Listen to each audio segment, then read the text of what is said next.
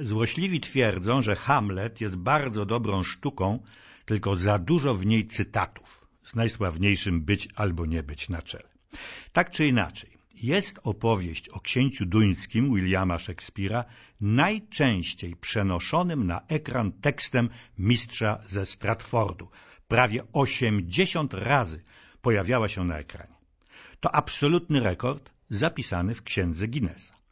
Na marginesie dodam, że i sam William Shakespeare we wspomnianej księdze rekordów figuruje, ponieważ jego dramaty i komedie są najczęściej adaptowanymi na ekran utworami.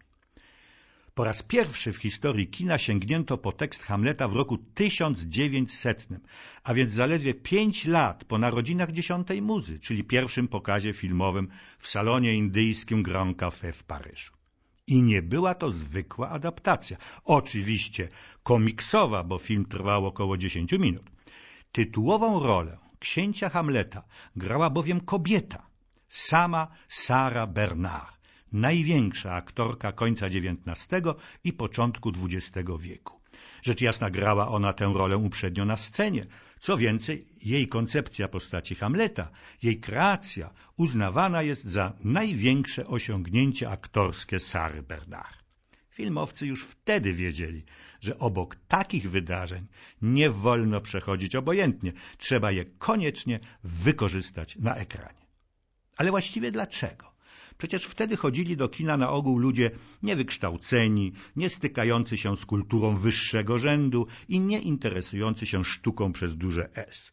Kino miało charakter jarmarczny, widzowie byli ludźmi prostymi, szukającymi w kinie prostej rozrywki, atrakcji i odrobiny informacji o niezwykłych wydarzeniach w kraju i na świecie. To wszystko jest prawdą, ale w miarę upływu czasu kinem, tymi ruchomymi obrazkami, zaczęli się interesować również ludzie należący do warstw wyższych, mieszczanie, inteligenci. Ich interesowało coś więcej niż li tylko efektowne ucieczki i pogonie czy obrzucanie się tortami.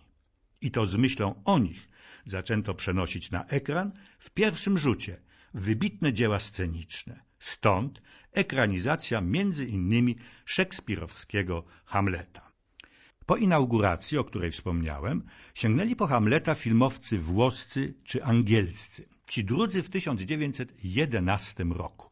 Anegdotycznie brzmi opowieść o tym, jak to organizator tego filmowego przedsięwzięcia, niejaki Will Baker, zapłacił reżyserowi i odtwórcy tytułowej roli 10 szylingów, podczas gdy innemu aktorowi, Sir Herbertowi Beerbohm, za podobną rolę w Henryku VIII tysiąc funtów. No, chyba tytuł szlachecki wpłynął na wysokość wynagrodzenia. Wprawdzie kobieta, czyli Sara Bernard, pierwsza zagrała filmowego Hamleta, ale ten jej Hamlet był mężczyzną. Natomiast w roku 1920 powstał Hamlet, który był kobietą, a aktorką, która tę kobietę Hamleta zagrała, była Asta Nielsen, jedna z największych tragiczek sceny i ekranu.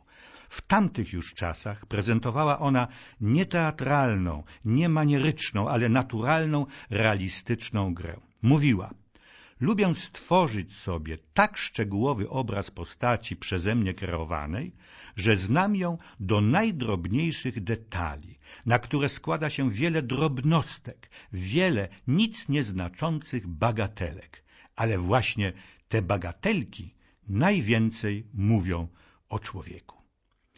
To dwaj niemieccy reżyserzy, Sven Gade i Heinz Schell, postanowili nie tylko przenieść na ekran Hamleta, ale uczynili z duńskiego księcia kobietę, a raczej dziewczynę. Asta Nielsen gra duńską księżniczkę, przebraną za mężczyznę. Ten kamuflaż inscenizują król i królowa z myślą o następstwie tronu.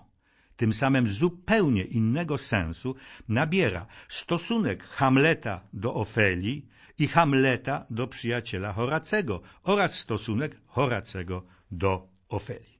No, trzeba przyznać, że to pomysł oryginalny i ciekawy. 85 lat temu zyskał uznanie, ale nie był już kontynuowany, choć kobiety grały jeszcze kilka razy duńskiego księcia.